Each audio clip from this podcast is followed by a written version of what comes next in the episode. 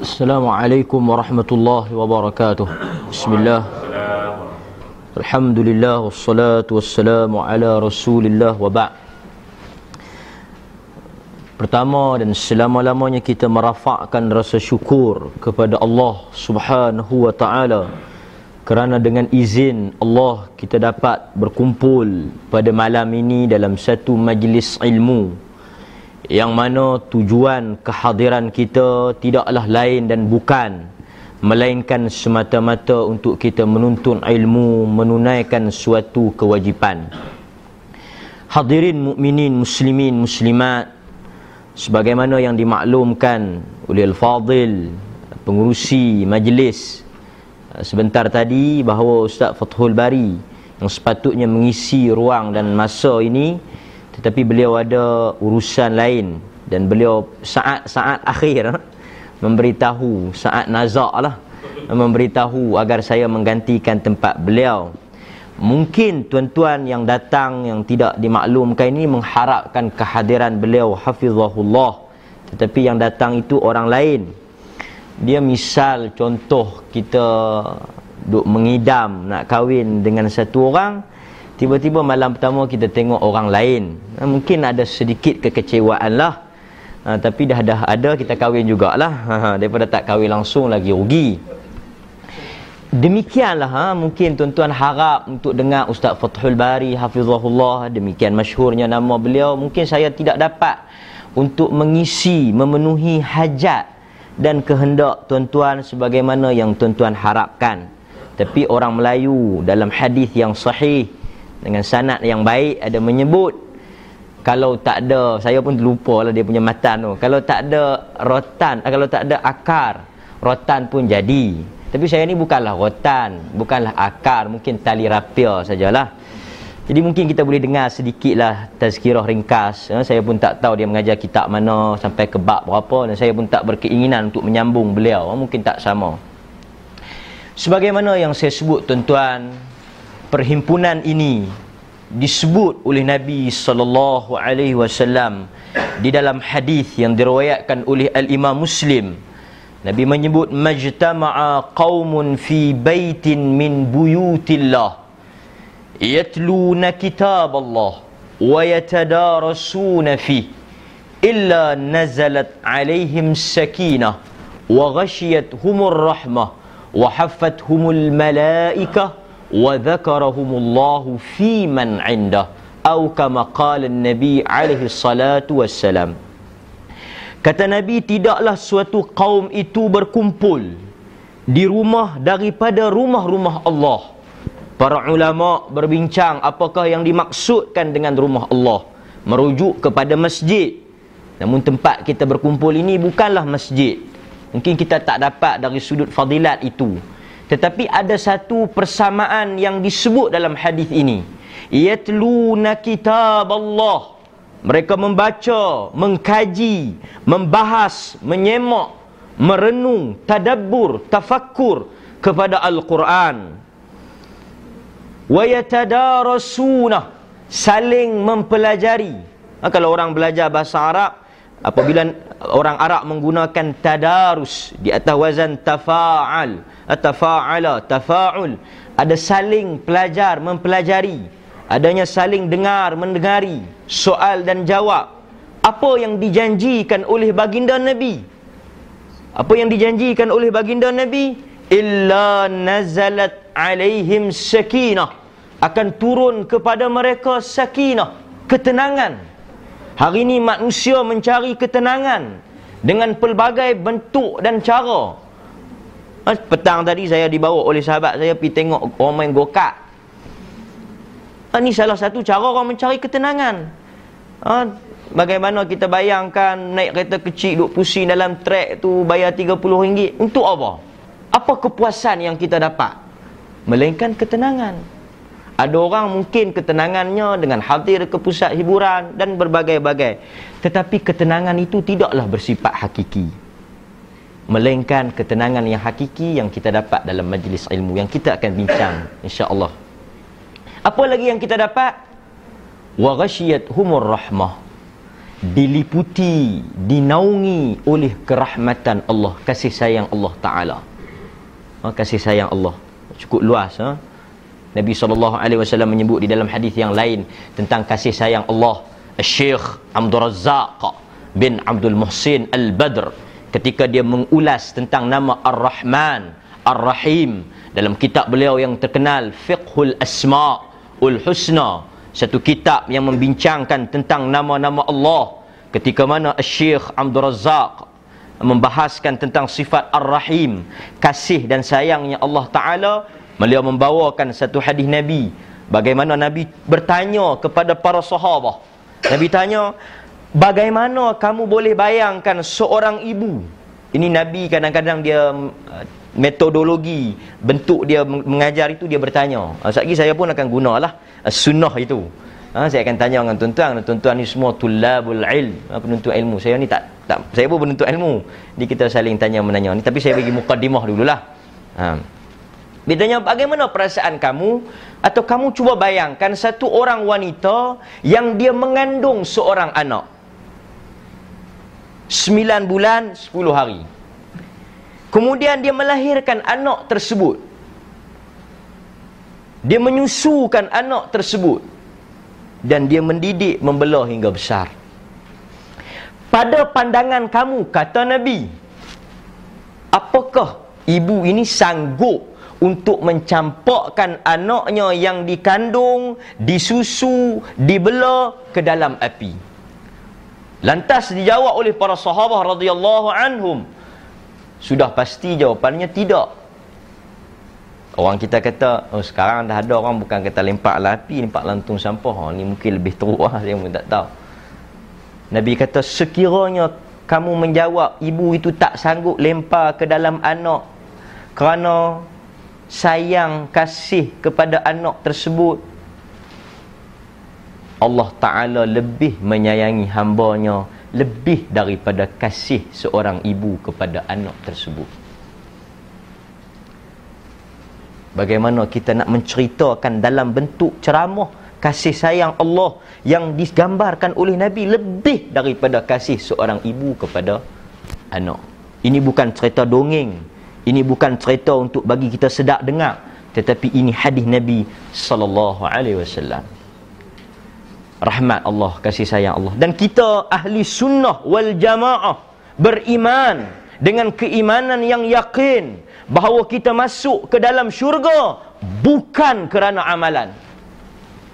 Nabi sallallahu alaihi wasallam menyebut kepada para sahabat radhiyallahu anhum, kamu tidak masuk ke dalam syurga kerana amalan kamu.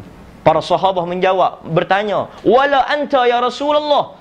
Demikian juga engkau ya Rasulullah. "Wala ana." Aku pun tidak masuk ke dalam syurga dengan amalan aku. Kita jangan sombong, takabur, riak. Kita beramal, menuntut ilmu, berdakwah, mengajar, bersedekah, menunaikan umrah, ini semua boleh menjamin kita ke dalam syurga. Kata Nabi, amalan itu tidak boleh menghantar kamu ke dalam syurga. Para sahabat bertanya, dengan apa kita masuk ke dalam syurga? Dengan rahmat Allah. Al-Syeikh Muhammad Salih Al-Uthaymin rahimahullah ketika mengulas hadis ini dalam kitab beliau, Syarah Hadis Al-Arba'in An-Nawawiyah, ketika beliau membawa perbahasan orang bertanya kalaulah bukan kerana amalan kita masuk ke dalam syurga apa guna kita beramal? Apa guna kita salat? Apa guna amalan-amalan saleh? Kalau itu semua tidak boleh menjadikan kita masuk ke dalam syurga kata syekh Muhammad Salih Al-Uthaymin kita melakukan amalan sebagai sebab untuk kita mendapat rahmat Allah. Kita masuk ke dalam syurga bukan kerana amalan tetapi kerana rahmat. Untuk mendapat rahmat kita melaksanakan amalan sebagai asbab untuk Allah memberikan kasih dan sayang untuk memasukkan kita ke dalam syurga. Ini tuan-tuan rahmat Allah yang kita selalu minta kita selalu doa. Allah Ta'ala ha, irhamna ha, kasih dan sayang kepada kita. Apa lagi yang kita dapat? Humul malaikah. Dan malaikat akan menaungi berada dalam majlis-majlis ilmu. Yang disebut di dalam hadis yang lain sebagai riyadul jannah taman daripada taman-taman syurga. Orang Melayu kalau dia pergi Madinah salah satu tempat yang dia orang perlis kata celapak dia apa dia ada satu semangat hamasah untuk nak pergi adalah raudah walhal raudah itu tidaklah ada sebarang fadilat pun. Nabi menyebut semayang di masjidku seribu kali salat. Nabi tidak pernah mengkhusus mentaksis mana-mana tempat dalam Masjid Nabawi. Tapi orang kita dia dengar Nabi kata apa yang ada di antara mimbarku dan juga rumahku adalah taman daripada taman-taman syurga. Dia semangat nak pergi. Dia semangat sampai bertolak dengan orang. Kerana awak dia kata taman syurga. Tapi yang kita pelik, yang kita hairan, yang kita nak luku mana ni apa Taman syurga yang berada di rumah dia, yang berada di sekitar perumahan dia, yang berada di sekitar masyarakat dia. Dia tak ada perasaan untuk pergi. Ni pun sekali kita akan sentuh sikit insya-Allah. Dalam hadis yang lain Nabi menyebut di kalangan para malaikat ada satu malaikat nama malaikat Sayyarah. Ada orang belajar bahasa Arab dia kata Sayyarah ni kereta. Betul lah. Arab ni bila dia sebut satu benda, dia meng, dia mengaitkan benda itu dengan sifat benda. Seperti Sayyarah ini asalnya dia sara yasiru, berjalan, bergerak. Malaikat sayyarah ni kita jangan bayangkanlah malaikat ni Camry ke Vios ke. Dia malaikat lah yang tak sama dengan kita. Dia berjalan mencari majlis ilmu. Sebab tu kita buat di sini ni Alhamdulillah semua duduk depan lah. Tapi kalau tuan-tuan pergi ke masjid. Tadi saya semayang di satu masjid dekat dengan tempat tuan-tuan ni. Tapi tak tahulah di mana. Sebab saya saya nak kata banyak lah tentang masjid tu. Dia kita pada rakaman. Malaikat. Pasal tu tuan-tuan tengok orang tak duduk depan. Dia duduk di belakang. Dia duduk belakang-belakang tiang. Kalau tuan-tuan tanya, dia akan jawab memberi ruang kepada malaikat. Tak baiklah kita berebut dengan malaikat. Kita bagi ruang pada mereka lah. Sebab tu dia duduk belakang, malaikat yang duduk depan tu. Ha. Antara malaikat yang pergi majlis ilmu ni malaikat sayyarah. Malaikat sayyarah ni dia pergi tengok, dia tulis nama, dia ambil nama orang yang hadir, kan? Kemudian dia balik bertemu dengan Allah Azza wa Jalla. Allah Subhanahu wa taala bertanya kepada malaikat sayyarah. Ha? apa yang kau nampak dia kata aku nampak sekumpulan daripada kalangan hamba-hamba engkau berada dalam majlis ilmu. Tuan-tuan soalan pertama. Untuk apa Allah Ta'ala duk tanya-tanya ni? Dia tak tahu ke? Pernah tak tuan-tuan terfikir? Ni soalan soalan ni saya nak tanya pasal tuan-tuan mengaji banyak. Dalam Quran kata Ahasiban nasi an yutraku an yaqulu amanna wa hum la yuftanun. Tidakkah manusia ini menyangka? Adakah mereka menyangka mereka itu beriman? Ahasiban nas ay yaqula ay yaqulu amanna. Adakah manusia ini menyangka kami beriman beriman? Wa hum la yuftanun walhal mereka tidak lagi diuji. Walaqad fatanna alladhina min qablihim. Sesungguhnya telah kami uji mereka. Dan Allah sambung ayat itu kami tahu yang mana yang beriman dan yang mana yang bohong. Kita bila baca ayat ni kita nak kena buat satu pemikiran kritis, critical, critical, critical thinking. Kita nak kena sadar satu soalan. Takkan lepas uji baru Tuhan tahu? Kan ada satu pahaman nama pahaman Jabriyah kan? Pahaman Jabriyah ni macam mana? Lepas benda tu berlaku baru baru Tuhan tahu. Jabriyah ni satu pahaman dia kata satu perbuatan tu Tuhan tak tahu. Ni kita nak buat apa ni Tuhan tak tahu lagi ni. Lepas kita buat baru Tuhan tahu. Tuan-tuan dengar, bisa dengar? Kau ustaz ni main ajak ajaran apa pula aku dah bimbang. Jabriyah. Okey. Jabriyah dia kata manusia buat dulu baru Tuhan tahu sebab kalau manusia kalau Tuhan tahu perbuatan manusia Tuhan ni bersifat lemah contoh kalau Tuhan tahu kita nak berzina dan dia biar kita berzina Tuhan telah bersekongkol dengan kita untuk menghalalkan zina Tuhan tahu kita nak curi Tuhan biar kita curi contoh kalau tak faham tuan tanya tau tak ada tak ada lemah iman tak ada kuat iman di sini Ha. Kalau Tuhan kalau Tuhan biar Tuhan tahu kita kita nak pergi mencuri ni. Tuhan tahu kita kita nak pergi bunuh, nak pergi rogol. Tuhan tak buat apa-apa langkah pencegahan. Makna Tuhan lemah atau Tuhan sokong kita. Sebab itu bagi Jabriyah, lepas kita buat baru Tuhan tahu. Sebab nak mensucikan Tuhan. Ha. Ini Jabriyah. Ha. Jabriyah ni kebanyakannya orang yang memegang pahaman Jabriyah ni siapa dia? Mereka ini golongan-golongan maknyoh. Golongan maknyoh dia berakidah Jabriyah. Eh maknyoh Jabriyah pun tak pernah dengar. Dok memang dia tak pernah dengar. Tapi apa dia kata? Memang mereka tak pernah dengar. Tapi mereka kata apa? Kami tak minta jadi lembut macam ni ustaz. Kami pun tak minta dilahirkan au lembut macam ni. Tuhan, nampak? Mereka telah menyalahkan Tuhan dalam bab itu. Saya nak sebut kat tuan-tuan. Saya nak tanyalah. Buat apa Tuhan tanya dan buat apa Tuhan uji? Tuhan sebut dia tahu wallahu bima ta'maluna khabir. Wallahu alimun hakim. Dia maha mengetahui. Buat apa dia uji? Kalau dia tak uji kita dia tahu tak kita beriman tak beriman? Dia tahu. Untuk apa? Ha? Untuk apa Tuhan selalu tanya kan? Tuhan selalu uji Tuhan tanya kenapa kamu buat begini Tuhan dalam Quran pun Tuhan tanya lagi, "Masalakakum fis saqar?" Tuhan yang buat neraka saqar. Dia dengar luak tak dengar? Takut dia dengar luak nanti tak boleh balik perleh balik. Apa? Jaih pula. Masalakakum fis saqar? Yang buat neraka saqar Tuhan. Tiba-tiba dia tanya pula, "Ni apa pasal hangpa masuk neraka saqar?" Ni Quran kata. Dia berkata apa? Qalu lam nakun minal musallin. Kami masuk neraka sakar ni pasal tak semayang. Kita baca Loh, Tuhan tak tahu pasal apa depa masuk sakar. Mujuk depa habaq. Kalau depa kecoh tu Tuhan kena. Tuan-tuan faham? Saya nak tanya tuan-tuan, hadirin mukminin. Untuk apa Tuhan tanya kalau dia duk abang dia maha mengetahui? Ha? Supaya berlaku adil. Mungkin salah satu daripada jawapan. Dia saja dia tanya lah untuk berlaku adil. Macam hakim lah dia tahu dah kawan tu salah. Tapi dia tanya api lah. Macam tu.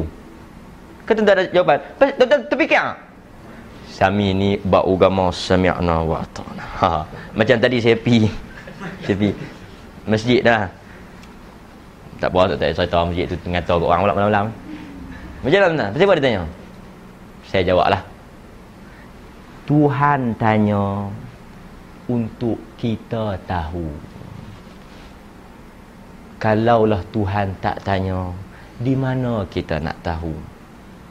Tuhan tahu mereka masuk neraka sakar kerana mereka tak salah. Tetapi soalan itu dirakamkan di dalam Al-Quran untuk kita mengambil pengajaran dan kita mengambil iktibar. Masalakakum fis sakar. Kenapa kamu masuk neraka sakar? Ya, aku tahu aku yang buat sakar. Tetapi untuk manusia mendengar kerana mereka tidak salat. Aku tahu siapa di kalangan kamu yang beriman dan siapa di kalangan kamu yang kufur. Tetapi aku menguji, aku turunkan bala untuk aku beritahu kepada diri kamu, adakah kamu benar-benar beriman ataupun tidak? Kita manusia, insan, kita tak tahu sama ada kita ini beriman ataupun tidak. Kita mungkin boleh kata ya saya beriman. Ya saya ahli sunnah. Ya saya cinta pada nabi. Itu hanya pada kata-kata. Apabila Tuhan menguji barulah kita tahu sama ada iman kita benar atau iman kita bohong. Demikianlah kasih sayang Allah taala kepada kita. Allah mengetahui iman para sahabat radhiyallahu anhum ajma'in. Dan Al-Quran mengiktiraf iman para sahabat was-sabiqun al-awwalun minal muhajirin. Ayat yang tuan-tuan baca dalam surah at-taubah. Tetapi Allah mengadakan perang. Allah memerintahkan mereka untuk meninggalkan kota Mekah meninggalkan anak isteri dan harta benda. Berhijrah ke kota Madinah. Untuk apa? Untuk menguji mereka sama ada iman mereka benar ataupun tidak. Demikianlah Allah mengetahui siapa kita Allah menguji kita untuk kita mengenali di mana tahap keimanan kita Demikianlah malaikat sayarah ini bila Tuhan tanya dia. Tuhan tanya dia, depa ada buat apa? Depa duk mengaji. Tuhan tanya lagi. Untuk apa mereka belajar? Untuk apa mereka menuntut ilmu? Tuan-tuan menuntut ilmu untuk apa? Ha. Untuk alim macam-macam tak niatlah orang. Tapi tuan-tuan, kelas macam tuan-tuan main mengaji ni. Tuan-tuan yang main kelas macam ni kan, lebih pandai alim daripada budak universiti. Itu saya berani keluar statement. Saya, kenyataan saya ni dirakam dan biar disebarkan tak apa tuan-tuan yang hadir kelas terbuka macam ni saya buat pengakuan lebih alim daripada budak-budak di universiti yang ambil pengajian Islam. Kalau tuan-tuan tak percaya tuan-tuan pergi tangkap 2-3 orang di universiti ajak pergi makan nasi kandak test tengok dia bang. Sebut tengok dua syarat diterimanya amalan soleh kok kak kok kak tengah jam tak jawab. Sebab apa? Sebab tuan-tuan datang tanpa paksaan. Tuan-tuan malam ni, saya tahu berada Burhan, ha, berada bukti, Burhan, ha, dalil. Abu Firdaus, hantar mesej makluman, malam ni ada kelas. Tapi dia tak kata, mesti datang. Tak datang, neraka jahanam menanti kamu. Tak ada. Tu tak datang, didenda sekian-sekian. Akta sekian-sekian. Tak ada. Tuan-tuan datang sebab apa? Dengan meng mengorbankan masa, duit minyak sebab keinginan, kehendak tuan-tuan nak mengambil ilmu. Maka bila tuan-tuan datang walaupun letih kerja, terpaksa mengorbankan wang ringgit tetapi memberi fokus untuk mengambil ilmu, memanfaatkan ilmu, sudah pasti tuan-tuan akan balik beramal. Tapi orang yang belajar di universiti mereka bukan datang untuk tujuan belajar. Kerana mereka datang untuk tanda tangan kehadiran untuk ditukar dengan sekeping sijil. Dan saya ada, saya pun mengaji di situ lah. Tempat saya mengaji, masuk syarah akan, pensyarah yang baik ini dia akan bagi kertas awal, kertas kedatangan. Bila bagi kertas kedatangan, dia pun tanda tangan. Dengar sikit, tiba-tiba ada temu janji. Keluar, ada yang dah tanda tangan duduk mereka datang untuk tanda tangan. Sudah pasti kata nabi innamal a'malu binniyat wa innama likulli imri'in ma nawa. Hadis daripada Umar al-Khattab yang diriwayatkan oleh al-Imam Bukhari dan Muslim. Orang yang datang dengan niat untuk tanda tangan tentulah beza dengan orang yang datang untuk mendapat ilmu. Malaikat saya tak habis lagi hadis malaikat saya roh ni. Untuk menambil ilmu, untuk menuntut ilmu. Allah Taala tanya, untuk apa? Kerana mereka tak mereka nak kepada syurga. Betul tak kita nak masuk syurga kan? Tapi ada golongan yang hebat. Golongan sufi, tarikat. Mereka tak nak masuk syurga, tak tahu mereka nak masuk apa. Mereka kata, masyhur tuan-tuan tahu. Kan dalam zikir yang duk masuk dalam TV Ilahilas tulil firdaus Ini zikir yang karut, kurafat, tahyul Tak apa, sebarkan Mereka jumpa dengan saya pun tak apa Ilahilas tulil firdaus Tentu tahu apa makna? Mereka tak faham makna tu Tentu orang yang duk berzikir, doa ramai-ramai tu Oh, ni dia nak pi kepada ni yang kata orang ya pi ya. Depa tu tak faham pun apa yang mereka buat. Hak doa ramai-ramai tu. Ha, geng doa ramai-ramai. Cuba pergi tanya, apa yang dia minta? 50 tahun baca doa, apa yang dia minta? Dia kata takkan tu imam nak minta hak tak betul kot. Mana kita tahu. Satu cerita. Sanak dia betul tak betul saya tak tahulah. Nak terima tak terima, nak tolak pun tak tolak, tolak bila. Di satu tempat. Tu imam tak mai makmum tak boleh baca doa pasal mereka duk baca doa pun selama ni mereka tak tahu mereka minta apa. Melainkan tu imam tu dia duk baca. Tu imam pun bukan 50 tahun dia sehat dia satu hari dia sakit perut dia tak main lah. Makmum tengok kiri kanan. Ha, macam Abang Borhan tak main amal ni tak tahu siapa nak jadi pengusi makmum sebelah kata eh siapa nak baca doa? Dia kata hang baca doa. Eh aku tak tahu. Lepas tu hang duk amin wah. Aku pakai amin ya. Siapa hak boleh hafal doa tu imam? Tak ada siapa kata boleh hafal. Mengkik satu orang. Hampa ni 50 tahun duk baca doa pun duk tak reti-reti lagi. Mai aku baca. Betul ke hang hafal lagu tu imam hafal? Sebiji. Ha. Sepatah pun tak itu. Ui dahsyat hang. Aku concentrate betul tu imam baca apa ni? Oh sila dia pun membagi sila bagi mic lah. Dia pun angkat tangan. Yang lain pun angkat tangan. Dia pun yang lain nak balun amin lah. Angkat tangan. Lepas kata, bagus dia ni apa doa untuk imam. Bismillahirrahmanirrahim. Oh, Bismillah semua orang apa? Alhamdulillah. Alhamdulillah pun semua apa? Ya Allah, kami minta lagu hot semalam lah. Yang macam semalam, yang tu imam minta tu. Kami minta lagu tu lah. Amin. Makmum belakang kata, pandai hang sebinci macam tu imam minta. Memang sebinci dia. Mungkin cerita ni tuan-tuan cerita lawak, cerita dongeng, cerita yang tidak bersanad, la aslalahu. Tetapi pengajaran hakikat apa yang berlaku dalam masyarakat kita, demikianlah apa yang mereka amalkan. Saya duduk dalam masyarakat dan saya mengenali masyarakat dan mereka sendiri tak faham apa doa dan apa benda yang mereka baca. Sebab tu mereka berzikir, dengar sedap apa yang mereka zikir, mereka tak faham. Ada satu orang ustaz saya rasa dia pun tak faham apa yang dia baca. Dia kata Nabi itu beranak terus dikhatankan bersujud dan menyebut Alhamdulillah. Saya rasa kalau Nabi buat lagu tu waktu beranak-beranak beriman habis Abu Jahal dengan Abu Lahab. Terbit-terbit daripada perut Aminah Alhamdulillah. Sujud tengok-tengok berkhatan. Tuan-tuan kalau kita yang dengar kita faham cerita macam ni cerita suku bidu-bidu boleh lah tapi kalau nak ugama cerita macam ni mengarut tuan-tuan. Orang putih dengar pun ish ku mana Nabi Mbak ujung dia tak kata Aminah keluar kot mulut tak keluar kot perut. Tuan-tuan ilah ilah dia nak cerita ilah ilah tu.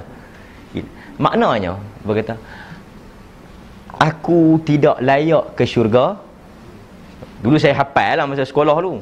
Tapi dah tahu sesat tak hafal lah. Dah yang sahih banyak ni. Aku tidak layak ke syurgamu. Dan aku wala aqwa ala nari. Dan aku tidak kuat untuk masuk ke neraka engkau. Maka terimalah taubat aku.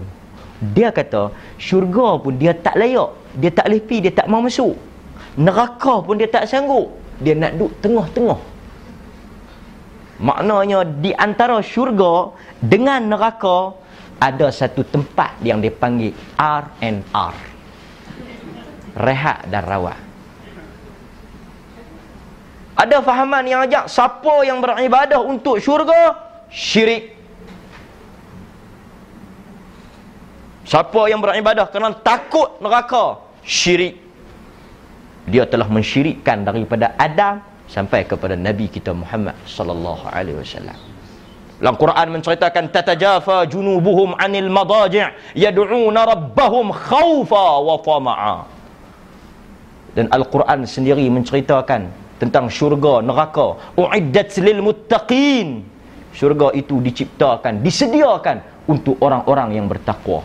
Nabi memohon syurga buat semok Quran saja duk cerita benda yang kita tak boleh nak minta. Maka tak salah. Oh, ini fahaman yang sesat dan sedang berkembang dalam masyarakat kita. Buat tak boleh kerana syurga tak boleh takut neraka. Kebanyakannya dia nak pergi RNR lah. Tak tahu tang mana.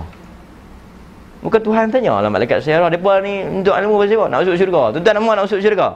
Tuan-tuan kita saya mem untuk ilmu ni ikhlas. tak syurga pun tak mau. Kita nak masuk syurga saya tu kita main mengaji. Tuhan tanya pernahkah mereka melihat syurga? Tuan-tuan bisa nampak syurga? Tak bisa nampak. Tuan-tuan kalau tuan-tuan orang cerita satu benda tuan-tuan tak nak nampak. Tuan-tuan percaya? Tak? Yakin tak yakin. Tak berapa nak percaya Sebab tuan-tuan Saya main dengan jet lah. Parking pun payah Parking tak masjid tu Tuan-tuan tak percaya. Jom pergi tengok di bawah ada duk parking, tambak tepi tu. Tuan-tuan tengok, ui ada. Manusia ni kebanyakannya. Manusia biasa, dia percaya setelah dia. Manusia percaya, dia percaya setelah dia teng tengok.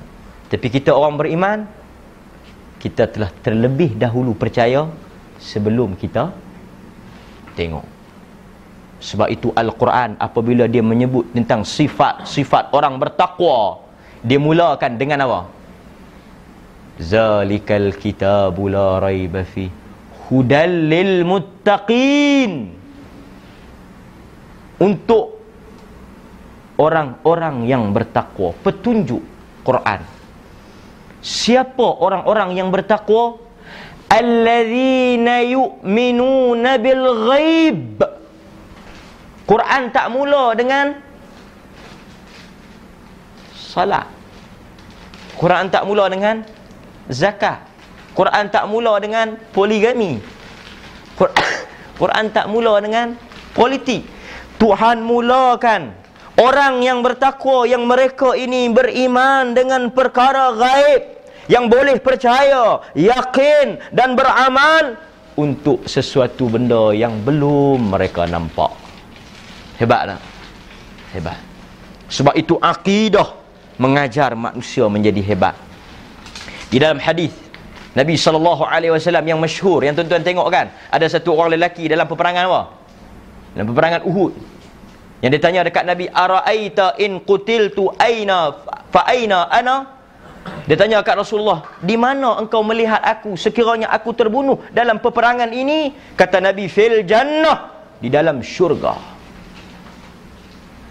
thumma alqa tamara kunna fi yadi dia melemparkan alqa tau buang kurma yang ada pada tangan dia thumma qatala hatta qutila dia berperang dan akhirnya terbunuh orang yang bila mendengar jawapan nabi fil jannah di dalam syurga dia belum tengok dia belum nampak dia belum rasa nikmat memang diceritakan bidadari diceritakan tentang jannatut tajrid min tahtihal anhar tentang nikmat syurga tentang sungai. Kesemua itu hanya gambaran abstrak yang kita tak nampak kita tak rasa.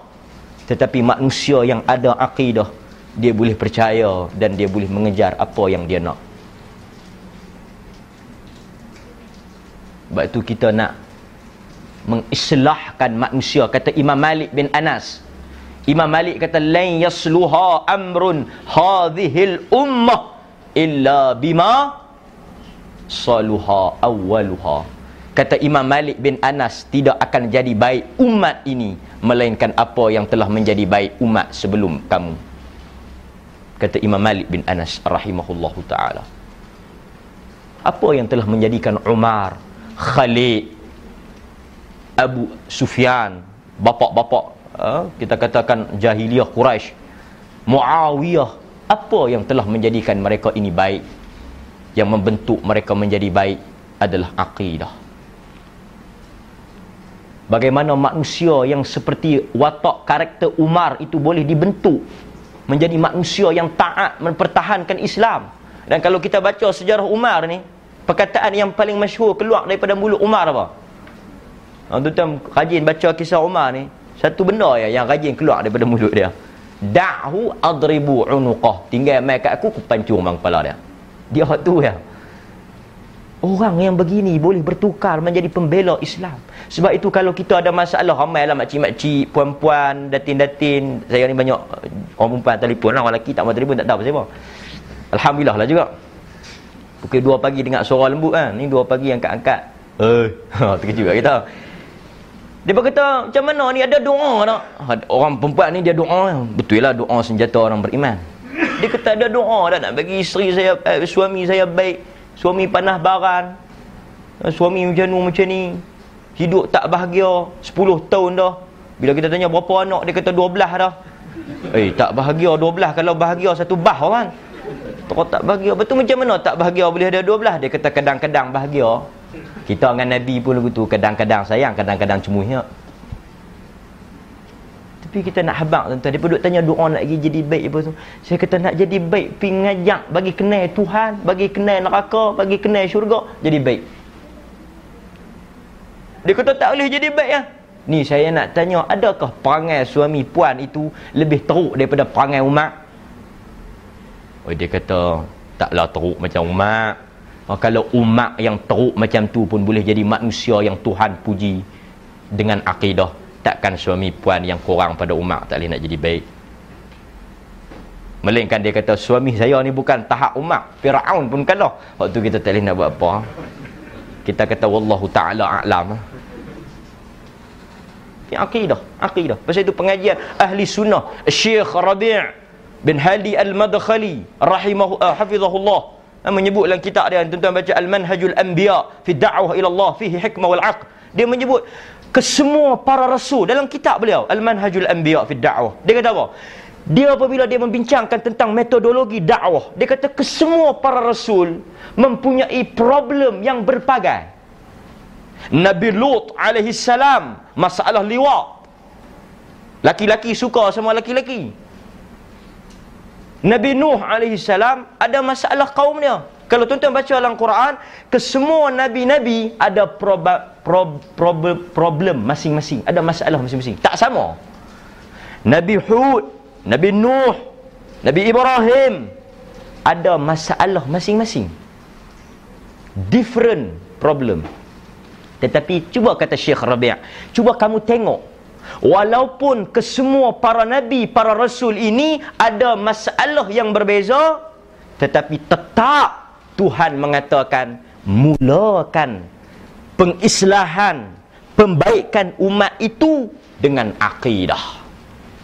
Walaupun engkau umat engkau ni masalah tamak otor umat engkau ni masalah liwat umat engkau ni masalah politik umat engkau ni masalah duk cari reta umat engkau ni macam ni macam ni umat engkau ni musyrik syirik dan sebagainya tetapi walaupun masalah yang berbeza tetapi tetap inti permulaan dakwah itu tauhid akidah. Kenapa? Sebab itu kita kata kita mana boleh dakwah akidah masyarakat kita masalah dari sudut ekonomi terlibat dengan riba. Masalah umat kita politik. Biar beribu masalah pun yang melanda. Pelbagai masalah pun mulakan dengan dakwah tauhid. Kerana Tuhan telah mengajar para anbiya. Walaupun kamu menghadapi permasalahan yang pelbagai. Tetapi aku mengajar kamu wa ila madyana akhahum syuaiba wa ila adin akhahum huda Tuhan kata kepada kaum Madian kami utuskan saudara mereka Syuaib kepada kaum Ad Hud kepada kaum Nuh. Tetapi kesemuanya kata apa? Ya qaum i'budullah wahai kaumku serulah Allah. Pasal itu kita masalah anak kita tak mau belajar. Masalah isap rokok masalah perempuan, masalah apa pun, pelbagai masalah balik pada satu penyelesaian tauhid. Tuhan dah ajak kata Syekh Rabi'. Ini kita kena belajar daripada dakwah para anbiya. Nabi Lut dia bilang, "Oi, geng, masalah kaum aku liwat. Hok ni dulu aku kena tangani. Aku kena letak aulawiyat. Orang nak bercakap tentang fiqh aulawiyat sekarang ni.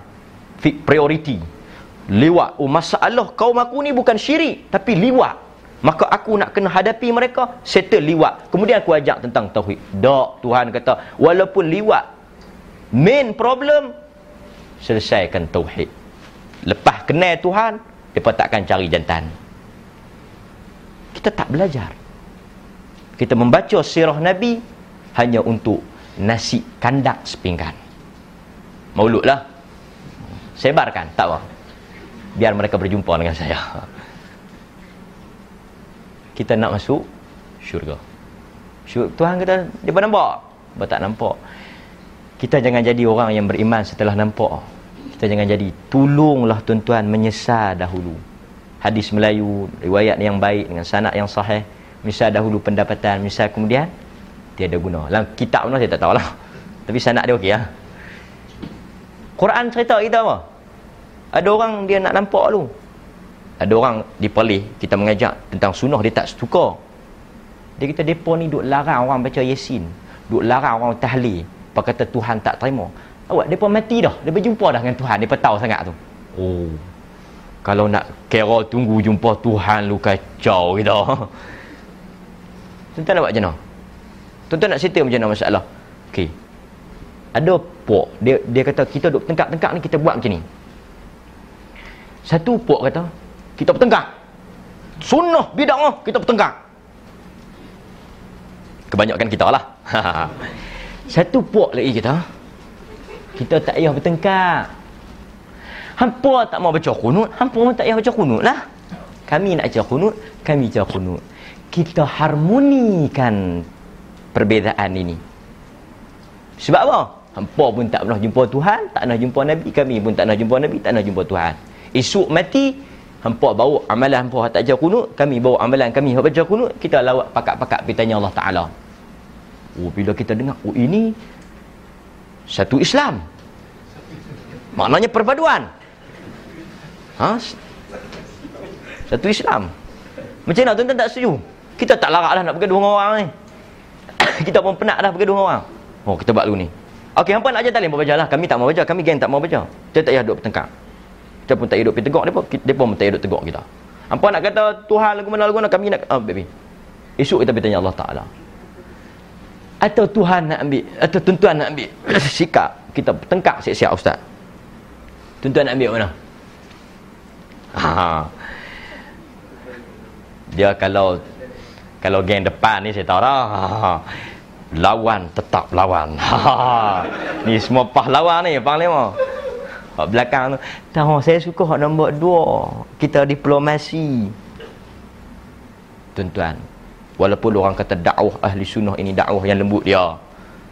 Tetapi kita memegang prinsip lawan tetap lawan. Sebab apa? Bukan kerana kita nak cari pasal, nak cari gaduh. Kalau pakai akal hang, tunggu jumpa Allah Ta'ala, baru nak settle masalah. Ni Quran, hadis ni bawa pergi tempat bakar sampah, bakar bang. Pasal apa? Tuhan buat turun pasal apa ni? Tuhan buat turun supaya kita tahu daripada awal lagi siapa betul, siapa salah. Tak payah duk jumpa dia pun kita boleh tahu. Pasal itu kami bertengkar.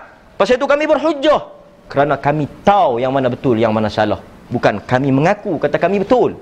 Tetapi kami melihat pada Quran dan Sunnah. Tanaza'tum fi syai'in ila akhir al-ayah Pasal itu kita sentiasa bertegah sentiasa tegur. Sentiasa berkata benar. Sentiasa dakwah kerana kita tahu yang mana betul yang mana salah walaupun kita belum bertemu dengan Tuhan kerana Tuhan telah hantar benchmark indikator untuk kita melihat siapa yang betul siapa yang salah kita perlukan pejuang-pejuang. Okey. Sikit lagi sebelum saya buka sesi soal jawab pada tuan-tuan. Tak apa tuan-tuan nak makan coklat silakan. kita tak ada masalah. Cuma tuan-tuan janganlah duk baca apa-apa pula di coklat tu. Okey. Malaikat kata mereka tak pernah nampak.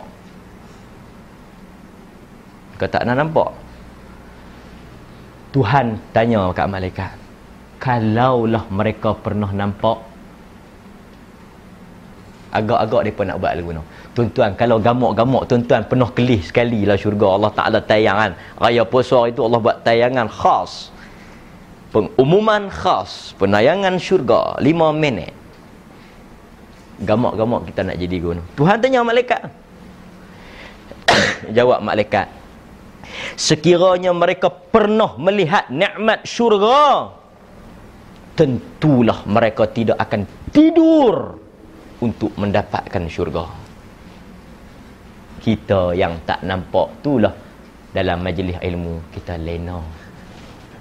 Faham tak? Faham tak apalah kata malaikat kalau kita nampak syurga kita tak akan lena tuan-tuan kita teringin nak pakai kereta sedap kereta besar. Kita duk bajet kita tak lepas. Apa kita buat? Ada orang dia teringin nak beli kereta dia teringin nak beli rumah. Dia pakai kereta saga ya. Dia tukar nak tukar Camry ke dia nak tukar Accord ke dia nak tukar eh? dia tak cukup dia nak buat macam mana dia akan berusaha siang malam habis kerja jual cucuk pisang habis jual cucuk pisang suruh bini dia menjahit dia pula kerja siang malam 24 jam lena 2 jam 3 jam eh. bini dia kata awak abang ni aku nak himpun duit aku nak beli dengan kereta dia pun tangkap gambar kereta tempek sebagai motivasi oh. Elok nak lena, elok nak tak kepala tengok Camry. Tak jadi lena, pakai baju keluar pergi kerja. Pasal apa? Dia sedang berusaha, pulun, bergelut, bersusah payah untuk mendapatkan apa yang dia idamkan.